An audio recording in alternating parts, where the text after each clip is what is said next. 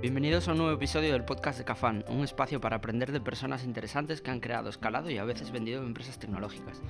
Yo creo que hoy tenemos un, episodio muy, muy, muy especial porque tenemos con nosotros a, la persona que, pone un poco de orden y coherencia en, en Cafán, que es Karina. Karina, explica, ¿qué tal Karina? ¿Cómo estás? Hola, menuda presentación. Van a pensar que soy la rollo, van a pagar el podcast Es la ahora. verdad, Uf, es la esta verdad. nos va a hablar de procesos y de controles. Y, y está también por aquí Pablo Ventura. ¿Qué tal estás, Pablo? Bien, a ver qué vas a decir de mí ahora después Nada, de esa te- intro. tú ya te, ya Es te el que pone la magia. última vez. Sí, el que pone, sí, un poco de magia también. Oye, Karina, cuéntanos un poquito. Yo creo que mucha gente quizás no lo sabe, pero tú eres, podríamos decir, eh, argentina de nacimiento, madrileña de adopción y un poco de corazón también en Galicia, creo. Cuéntanos un poquito cómo llegas, o sea, naces en Argentina, cómo llegas a Madrid y cómo es esa trayectoria hasta, hasta que después entras en, en Sí. ING y cómo te influye todo ese proceso. Es muy curioso porque por mi nombre, Karina, y el apellido Spilka, pues claro, la gente eh, muchas veces cuando quedo con alguien que no me conoce se esperan encontrar una rubia alta de metro ochenta y se encuentran una morena bajita y es como, uy, este nombre no me encaja con esta persona. Pero, pero bueno, es verdad que eh, yo nací en Argentina y cuando tenía ocho años mm, era el momento de plena dictadura allí en Argentina y entonces eh, mi padre, que es médico psicoanalista, fue sutilmente requerido a dejar el país y a marcharse y entonces eh, pues muy muy rápido en, en apenas 48 horas hicimos las maletas y nos vinimos aquí porque la familia de mi madre es de origen español mi apellido segundo es Lázaro así que ese sí que es bien local Castellano. Sí, bien. Y, y entonces yo me vine con ocho años, entré, me acuerdo perfectamente, en el mes de marzo, el curso ya estaba terminando, llegué con un acento totalmente distinto, con un nombre raro, totalmente atípico para España, y todos me miraban un poco como, "Mm, ¿y esta de dónde sale? ¿no?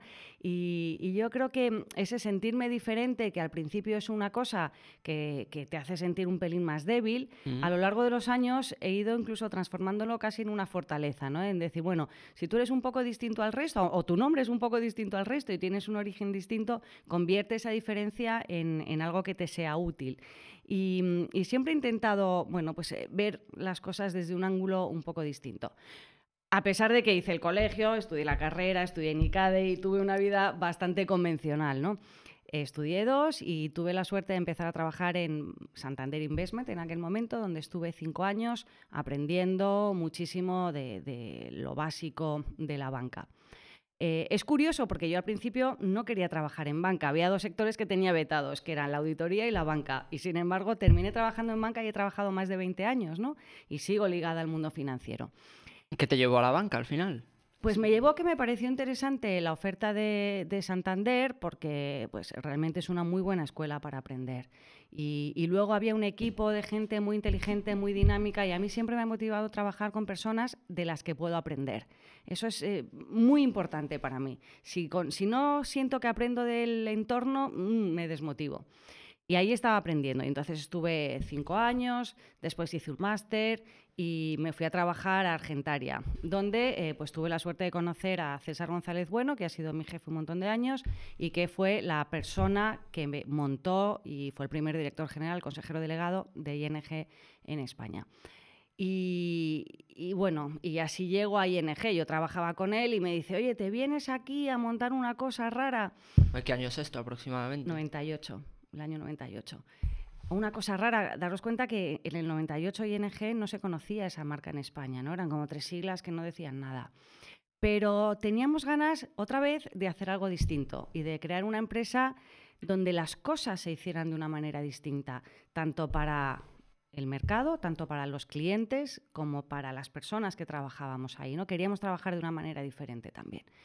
Y bueno, y ahí estuve, pues 15 años de mi vida, mmm, donde no puedo decir más que es una suerte y un privilegio haber podido participar de ese proyecto, porque lo que aprendimos, lo que hemos vivido, lo que se ha construido, yo creo que es, eh, es una historia muy bonita de éxito empresarial, pero también de éxito personal de las personas que han estado Mm. trabajando ahí por, por el desarrollo personal que hemos tenido y lo que hemos podido aprender. Al final ING ha sido un banco con un origen extranjero, ¿no? Creo que el origen es holandés. Holandés. Y que ha hecho las cosas muy radicalmente distintas, ¿no? Lo que se venía haciendo, ¿no? Y de hecho lo sigue haciendo. Y que ha hecho las cosas radicalmente distintas y que yo creo que se, se ha ido anticipando un poco, ¿no? Se ha ido anticipando a, a hacer algo que hoy parece muy obvio a todo el mundo, que es que hay que construir una empresa customer centric, que hay que ser digitales, que hay que poner al cliente por encima, que hay que colaborar internamente, pues todas esas cosas que hoy parecen obvias, pero aún así todo el mundo intenta ir a por ellas y conseguirlas, pues esto se hizo hace, hace un montón de años de manera absolutamente intuitiva. ¿eh? O sea, solo para los que no lo sepan, lo de Customer Centric has pasado muy por encima. A mí me hace muchas gracias siempre que comentas lo de, lo de las comisiones, ¿no? Y explica un poco lo que es el Customer Centric, aunque solo sea un, en plan concepto para que la gente que no lo sepa mm. pueda entenderlo. Bueno, pues al final Customer Centric es construir una empresa alrededor de lo que el cliente necesita. Es construir una empresa que consiga ser y hacer algo verdaderamente útil, relevante y de valor para las personas. Y, que haga algo diferencial, ¿no? que no sea un, pues, eh, una cosa utilitarista.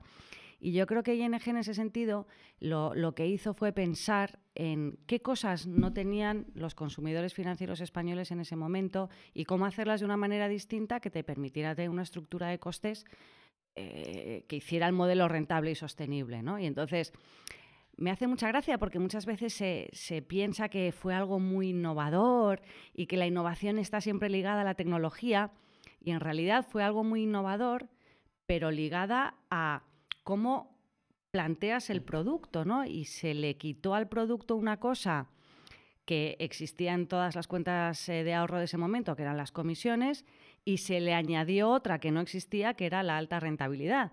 Pero si os dais cuenta, no hay mucha innovación más que quitar una característica del producto y añadirle otra. Y sí hacerlo por canales directos para que fuera rentable. Claro, porque si no se te acaba la idea. El, o sea, otra empresa, y acercándonos un poco al mundo de las startups, que es Customer Centric, eh, es Amazon. Amazon, por ejemplo, dice, a ver, mis clientes qué quieren? Quieren que el producto les llegue rápido y bien y pagar lo mínimo posible. Pues a muerte hacia allá. Y el modelo contrario es, bueno, el modelo contrario, otra alternativa es centrarte en que los empleados sean los más felices del mundo y que eso repercutirá a tus clientes de una manera muy positiva. ¿no? Y ese es el modelo más de Google, por ejemplo, que tiene. Sí. Se centran, o, originalmente se centraban mucho en que los empleados fuesen súper felices y que esos empleados felices harían productos alucinantes. Eh, yo digo muchas veces una cosa que suena hasta infantil, pero que de verdad es muy útil cuando lo piensas y muy fácil de recordar, que es Happy people make happy clients, happy clients make happy business. Y es así. Y si tú tienes a la gente haciendo algo que le gusta, y para mí, al final lo que pide la gente son dos cosas. Eh, que su trabajo tenga sentido y tener un buen jefe del que aprender y que le deje hacer las cosas. Mm. Entonces, eso es al final lo que hace el happy people. Por supuesto, si tienes un futbolín, un masaje, un entorno fantástico, eso ayuda, pero si no tienes las dos primeras cosas, que es sentido y un buen jefe, ya puedes poner eh, las comodidades que quieras. Y si tú tienes eso, eres capaz de volcarte al cliente de verdad. Y eres capaz de pensar en qué cosas pueden dar más sentido también a, a tu trabajo de cara al cliente, para que el cliente esté más satisfecho.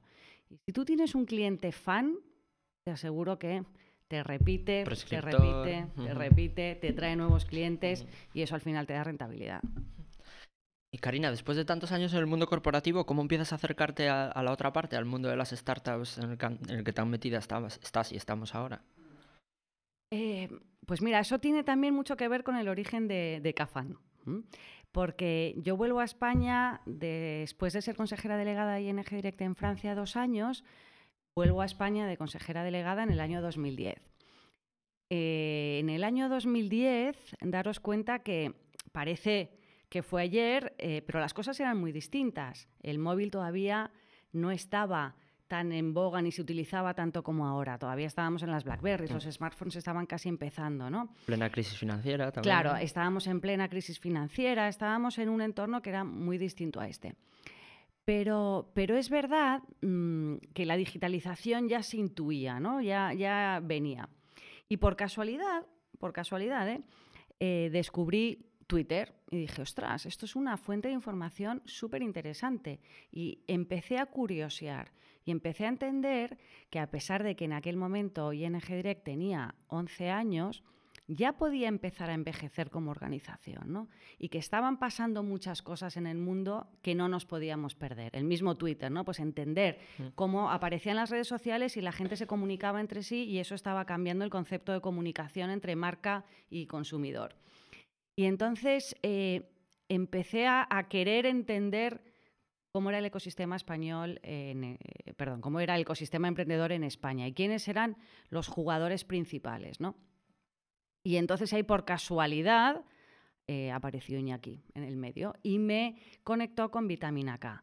Vitamina K, conocéis la historia, pero una de las cosas que hizo fue tener como un grupo de personas que venían más del mundo corporativo, también como inversores, para recibir el input de estas personas en el comité de inversión y que la toma de decisiones fuera tanto por personas que venían del mundo más emprendedor como de personas que venían más del mundo corporativo, para también entender ¿no? cómo se juntaban esos dos mundos.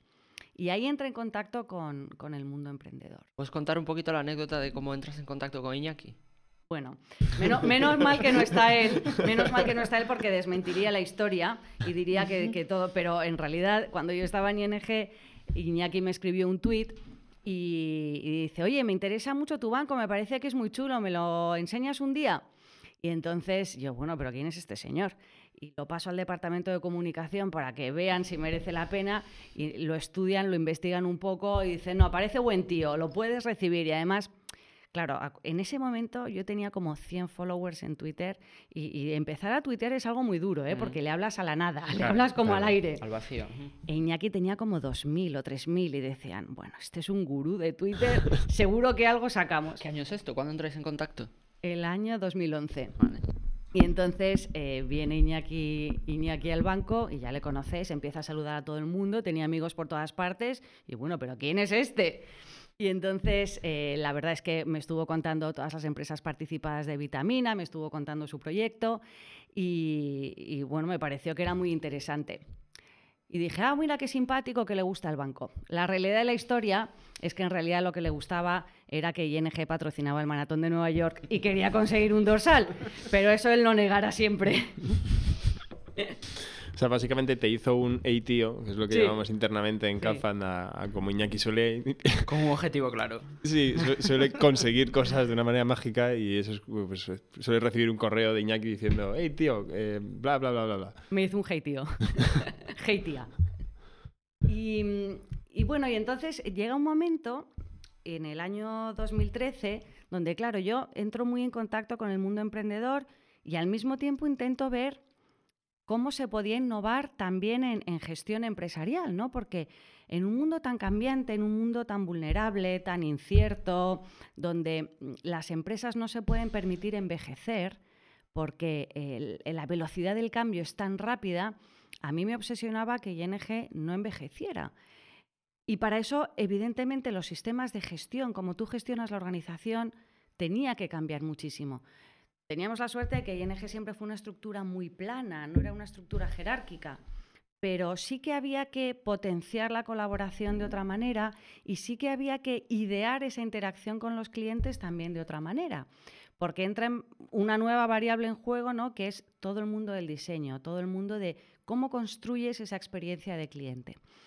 Y y una cosa que muy intuitivamente también se hacía siempre, que era equipos multidisciplinares, trabajar siempre con gente de todas las áreas para que nunca hubiera ningún área desenganchada. Pero toda esa colaboración había que potenciarla todavía más, ¿no? Y entonces empiezo a entrar eh, en contacto, pues eso, con cómo se puede innovar también en la gestión y cómo se puede construir una empresa y una cultura empresarial que potencie toda la innovación. Llega un día en el que digo, jo, estamos siempre hablando de que hay que salir de la zona de confort, que hay que ver el mundo con otra perspectiva, que hay que ver el mundo desde eh, los ojos eh, de distintas personas. Y pienso, pues yo no sé si estoy siendo coherente con todo esto que predico y si no me lo estoy aplicando a mí misma, ¿no? Y ahí es cuando empecé a, a decir, ostras, pues yo no sé si ha llegado el momento de tener que hacer otras cosas en mi vida ya, porque predico una cosa, pero a mí misma me estoy aplicando que estaba en un sitio maravilloso, pero donde de verdad pues ya estaba cómoda, donde ya había aprendido muchísimas cosas y donde no sabía si el reto que me venía es constante. Eso rodeado de muchas otras cosas, porque las decisiones siempre vienen por multitud de, de, factores, que tú tienes en cuenta a la hora de tomar tu decisión. Pero eso fue una de las cosas que me dio la fuerza y la valentía para decidir eh, dejar el banco, ¿no? Que fue una época, fue una decisión dura. No voy a decir que fue una decisión fácil, pero creo que también valiente, ¿no? Y, creo que el mundo es de los valientes. Entonces me fui a explorar un poco qué me deparaba la vida. Y tuve muchísima suerte, de verdad, y me considero muy afortunada porque me llamaron de muchos sitios, todos ellos muy chulos, todos ellos de verdad, ofertas que no pensé jamás que fuera a tener. Pero con cada una de ellas había algo que me decía, no sé si es esto lo que tengo que hacer, no sé si es esto lo que tengo que hacer. Porque mi obsesión era poder devolver y poder compartir todo lo que he tenido la suerte de aprender en ING con otras empresas. Y entonces yo decía, claro, si me cojo una de estas ofertas, lo voy a poder compartir e intentar hacer en un sitio. Pero ¿cómo puedo intentar hacer esto de verdad en más sitios? ¿no? Entonces me venía otra alternativa, que es, bueno, pues te metes en un servicio, en una consultora, en algo que ayudes.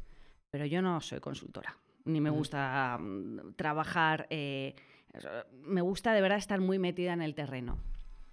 Y entonces en ese momento eh, surge otra vez a Rola y dice, oye, pues vitamina, hemos aprendido muchísimo, hemos aprendido las cosas que hay que hacer bien y muchas cosas que no debemos hacer. Tenemos muchos aprendizajes de cosas que hay que hacer de una manera distinta. ¿Puedes darnos algún ejemplo de eso? De eso que dices de cosas que hay que hacer y cosas que no debes hacer en base a la experiencia de vitamina. Pues mira, yo creo que en base a la experiencia de vitamina eh, se ve que el concepto de compartir conocimientos, hacer comunidad y tener perfiles muy variados alrededor del fondo es un éxito pero el tamaño del fondo y la tesis de inversión inicial te da no te da tanto para hacer follow-ons en, las empresas buenas, mm. ¿no? Y entonces, ¿cómo tienes que cambiar algo de tu estrategia de inversión inicial para después poder ir acompañando a esas empresas y no quedarte como un fondo pequeñito, ¿no? Y entonces eh, dijimos, ¿por qué no hacemos un vitamina, pero más grande, para eso, esa pena que a veces nos ha dado no poder ir acompañando a las mejores, que no nos pase. Y yo decía, pero no tengo ni idea del Venture Capital, a mí no me líes en esto, no, nada que ver. Pero poco a poco eso fue conectando con lo que os decía, de mi necesidad de compartir esto. Y pensé, ostras, esto sí que es una buena oportunidad de compartirlo con muchas, con muchas empresas y además en un momento muy importante, que es cuando están empezando. Y si empiezan con esta, mm, esta especie de obsesión de hacer cosas customer centric, de hacer cosas con modelos muy escalables, muy rentables y, pensando muy bien, no tanto el qué, sino también el cómo hacerlo, pues puede ser una manera de tener muchas empresitas customer centric, modernas y distintas dentro del tejido empresarial español. Y teniendo en cuenta lo fácil que es hacer este tipo de cosas al principio y lo difícil que es cuando ya tienes una estructura y una mochila de herencia. Exactamente, cuando el legacy, o sea, si empiezas muy desde el principio con unas bases muy claras de cuáles son tus principios y valores de marca con respecto a tu consumidor, de en qué lugar quieres poner a tus clientes en todos los procesos que tú diseñas y cómo lo quieres hacer, es mucho más fácil que si a los tres años tienes que tirarlo todo y volver a empezar, ¿no? Y, ahí fue cuando dije, bueno, pues oye, pues esto puede encajarse porque podemos encajar las distintas piezas de aquello en lo que cada uno de nosotros somos buenos, ¿no? Y, entonces ahí fuimos construyendo un equipo muy diverso, que es eh, para mí la gran fortaleza de Cafán, la diversidad de perfiles, pero la alineación que todos nosotros tenemos en qué es lo que queremos hacer y qué tipo de empresas queremos construir pero con backgrounds y conocimientos muy diversos. ¿no? Prueba de ello pues, es la reciente incorporación de Ramón. Acabamos de... Último fichaje. Último fichaje, sí. Mm, pero justamente para que El nos mercado de invierno. El mercado de invierno. Pero justamente para que nos ayude a esto, ¿no? A, a que nuestras empresas sean capaces de, muy desde el principio, tener esas bases de cultura corporativa, de cultura empresarial muy sólida.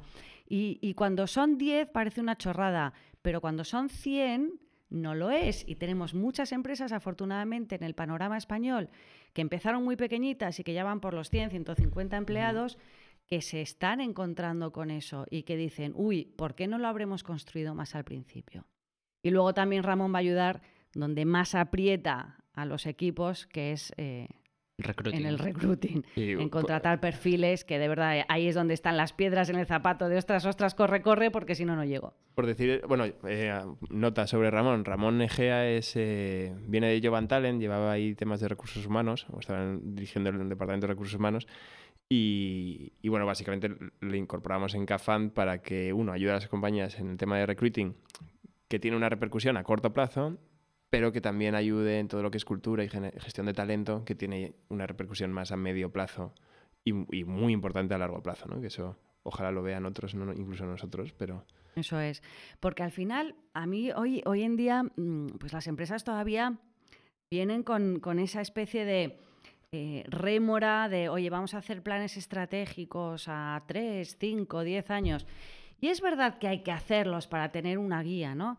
Pero en realidad todo cambia tan rápido mm. que la estrategia es algo que estás revisitando cada día al final y que cada mes hay cosas que creías que ibas a hacer y que no has podido hacer y que ya no vas a hacer porque el entorno está cambiando muy rápidamente. Entonces, casi los principios y valores de tu empresa se convierten en tu principal guía estratégica.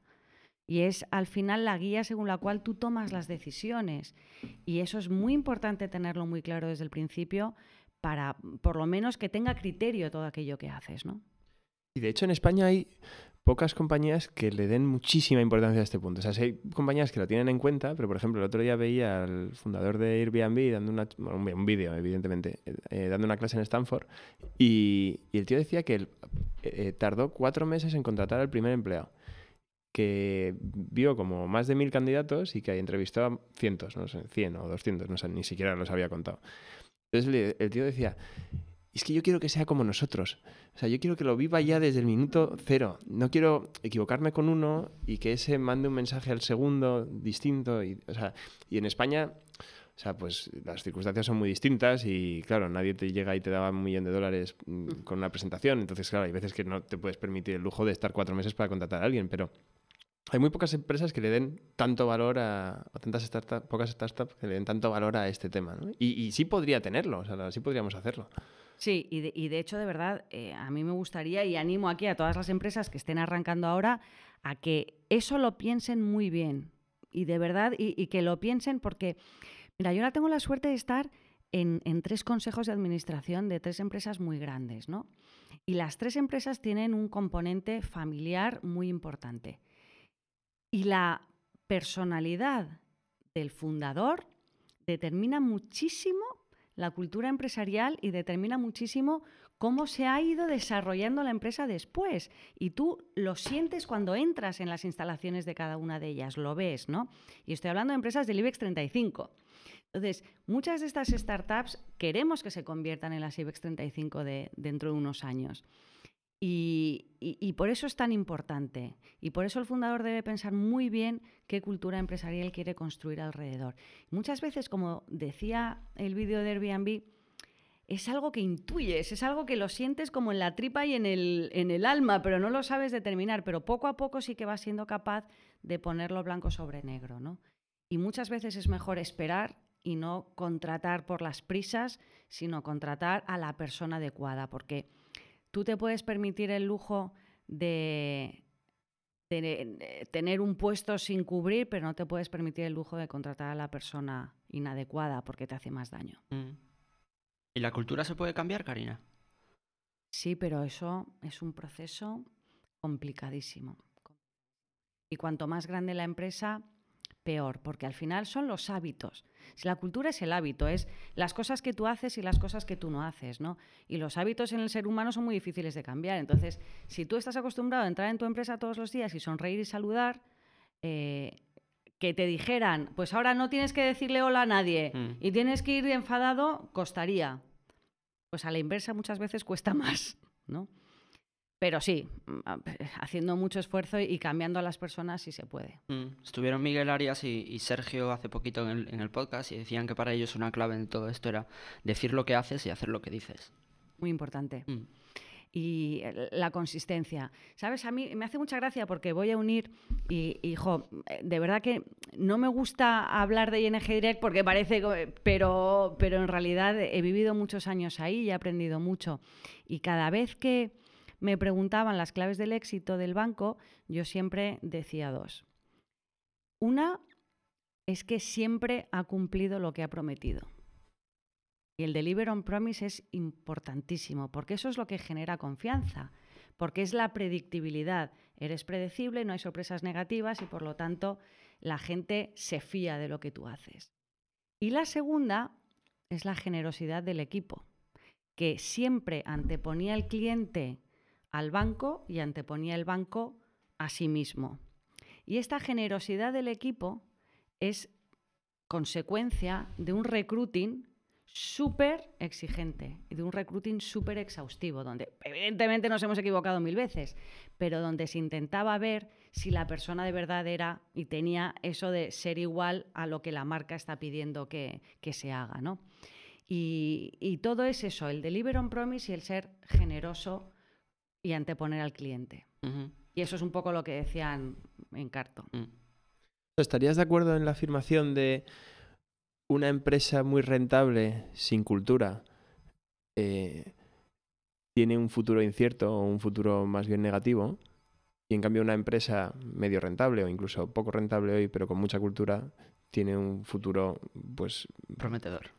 Prometedor o por lo menos más sostenible. No sé, no, sé si consigo explicarme, pero... Perfectamente. Mm, me gusta pensar que en el entorno actual sí. Es decir, con lo que los consumidores están pidiendo de las empresas ahora, mm. con lo que los consumidores pueden eh, investigar y hacer, y el otro día oía al CEO de Van Privé decir, es que la competencia está a un clic, y es verdad. En un mercado libre. En un mercado libre tendría que ser así, porque cada vez más las personas nos damos cuenta de cuál es la relación que el individuo tiene con las empresas y cada vez somos más capaces de decir si nos están tomando el pelo o nos están tratando con respeto, ¿no? Y, eso las empresas con cultura clara, ¿vale? Lo tienen más fácil. Y, quiero subrayar esto, con cultura clara y donde lo que se dice se hace y lo que se hace se dice. Y no es tanto que la cultura sea más abierta o menos abierta, más flexible o menos flexible, más jerárquica o menos jerárquica, que yo ahí tengo mi opinión personal y me gustan las culturas abiertas y me gustan las culturas muy planas, pero lo más importante no es cómo sea tu cultura, sino que lo que tú hagas sea consistente con lo que eh, pasa después, ¿no? Y, con lo que tú dices que va a pasar. No, claro. De hecho, en el vídeo de Airbnb eh, o sea, decían, eh, la cultura no es una cosa que tú transmitas y que, y que le digas a la gente y que te, tomes un café con cada empleado hasta que tengas 30 o 40, que luego ya pasa a ser inviable todos los meses. O sea, la cultura tiene que estar escrita, tiene que ser un documento que la gente pueda abrir en cualquier momento mm. y decir, no sé qué hacer con este cliente, no sé si debería hacer A o B. Voy a ver el libro de la cultura. Abre el libro de la cultura y la cultura dicen, pues tienes que hacer B. A estaría en contra del principio 7 de nuestra cultura. Bla, bla. O sea, y escribir esto, sobre todo en los momentos muy incipientes de una startup, es muy difícil, porque muchas veces no conoces ni tu propio negocio, no sabes ni mm. lo que vas a vender. Pero, pero eh, o sea, es un ejercicio muy bonito y hay muchísima literatura. Yo de verdad animo a la gente a que lean de estos temas y, se lo planteen como, como, algo tan importante como saber a quién le vas a vender o saber lo grande que, que es tu mercado. saber quién, en el fondo es saber qué es lo que quieres ser o qué es lo que quieres que sea tu empresa. Sí, y, y cómo quieres interactuar con el mundo exterior, ¿no? A mí hay una definición de cultura que me encanta y que es muy sencilla, que es la de Netflix, que dice al final, cultura es aquello por lo que tú contratas, remuneras o despides a alguien. Y es, eh, y es tal cual, ¿no? Y Netflix, por ejemplo, es uno de los ejemplos claros de cultura bien elaborada, desarrollada, con un manual clarísimo que te dice y te va determinando. y está muy bien, es un documento que está disponible en la web. Y luego, por ir a lo que te ha preguntado antes, Jaime, me parece muy interesante. Dice, ¿se puede cambiar la cultura? Y dices, sí, pero cuesta mucho. Y cuesta eh, es no solo dinero o no solo tiempo, sino las dos cosas.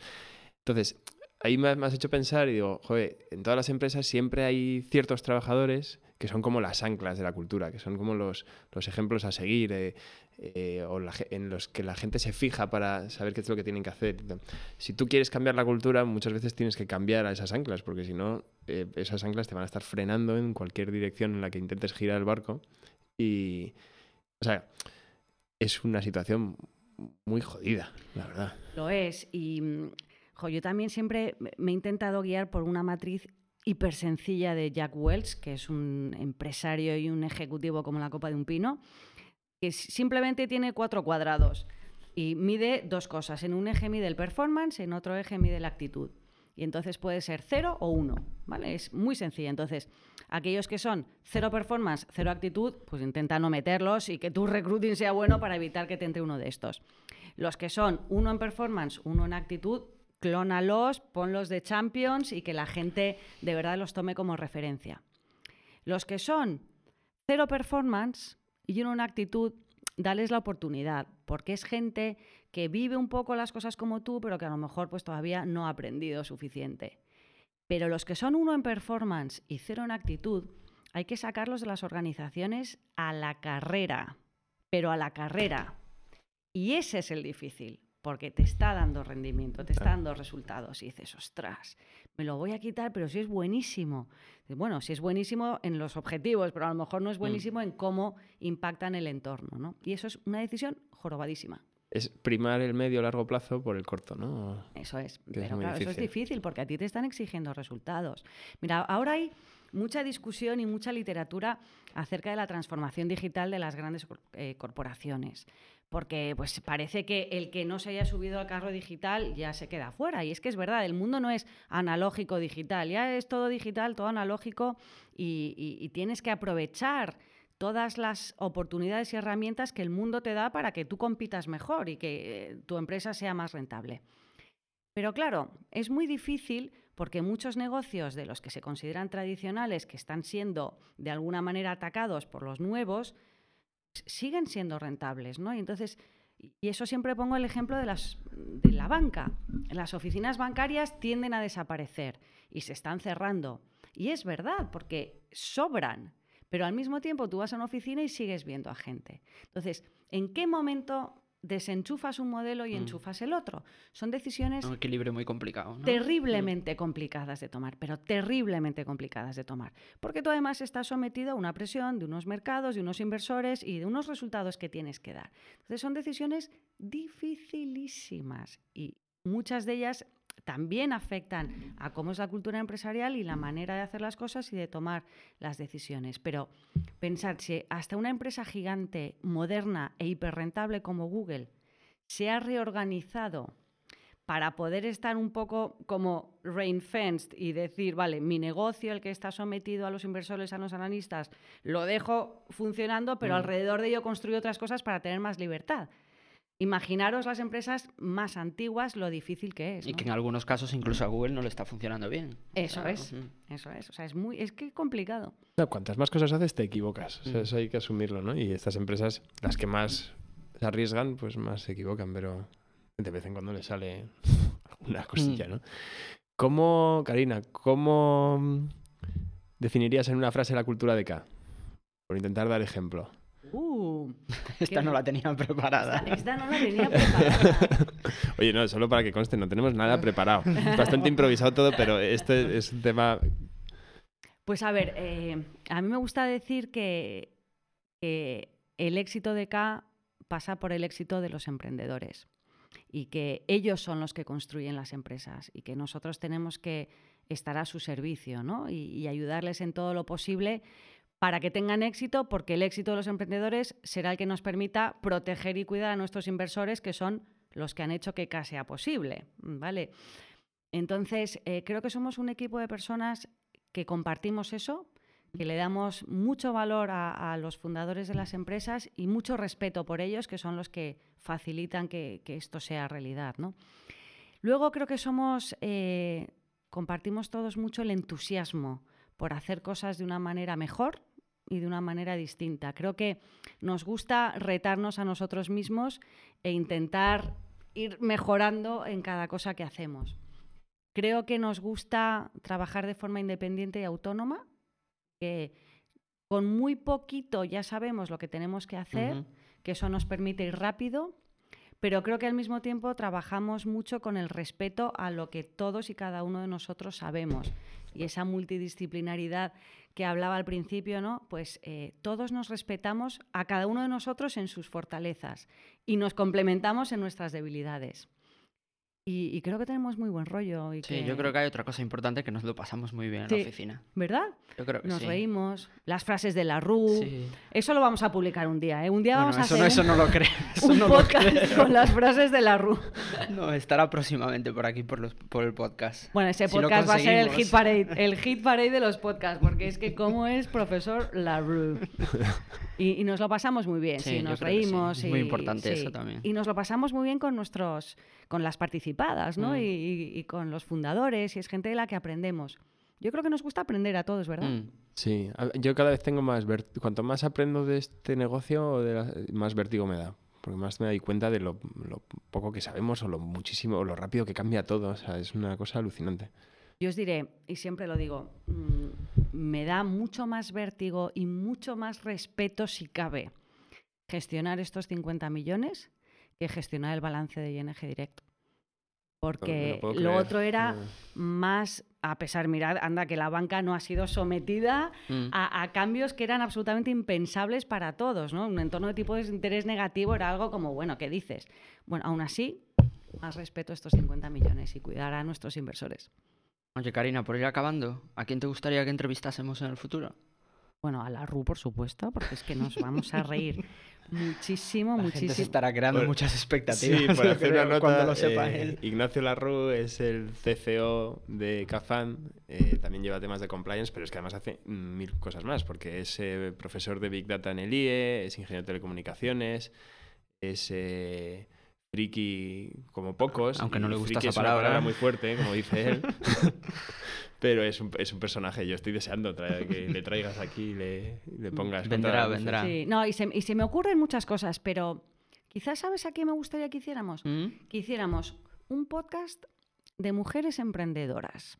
Toma. Quiero entender mm, por qué hay tan relativamente pocas y, de verdad que eh, los que me conocéis sabéis que no soy sospechosa de tener aquí una especie de activismo, ni muchísimo menos. Pero sí quiero entender por qué, siendo que la mitad de la población eh, son mujeres y, y, siendo que hay mujeres tan listísimas y con tanta empatía y sensibilidad hacia los consumidores, ¿por qué no hay más que se animan a emprender? Y quiero entenderlo. ¿Te comprometes a estar en ese podcast con dos emprendedoras o dos o tres? Dos yo creo que está bien, ¿no? Sí. Sí, y además ahora que estamos en Google Campus, pues eh, podríamos también eh, ver eh, gente que, esté aquí planteándoselo, ¿no? También, o sea, a mí me gustaría tener gente que ya lo ha hecho, gente que lo está haciendo y gente que se lo está planteando, para poder ver cuáles son esos frenos y, de verdad yo creo que nos tenemos que, que, animar más porque es duro y yo lo estoy notando, yo he trabajado siempre por cuenta ajena y de repente tener tu empresita y montarlo es duro, pero al mismo tiempo es muy gratificante y es donde realmente puedes hacer las cosas a tu manera y, con tu cultura, ¿no? Mm. Pues nada, emprendedoras, escribir a Jaime Novoa. arroba Oye, Karina, ha sido un placer. Muchísimas gracias. A vosotros y que sigamos pasándolo también. Exactamente. Hasta la próxima. Que así sea. próxima.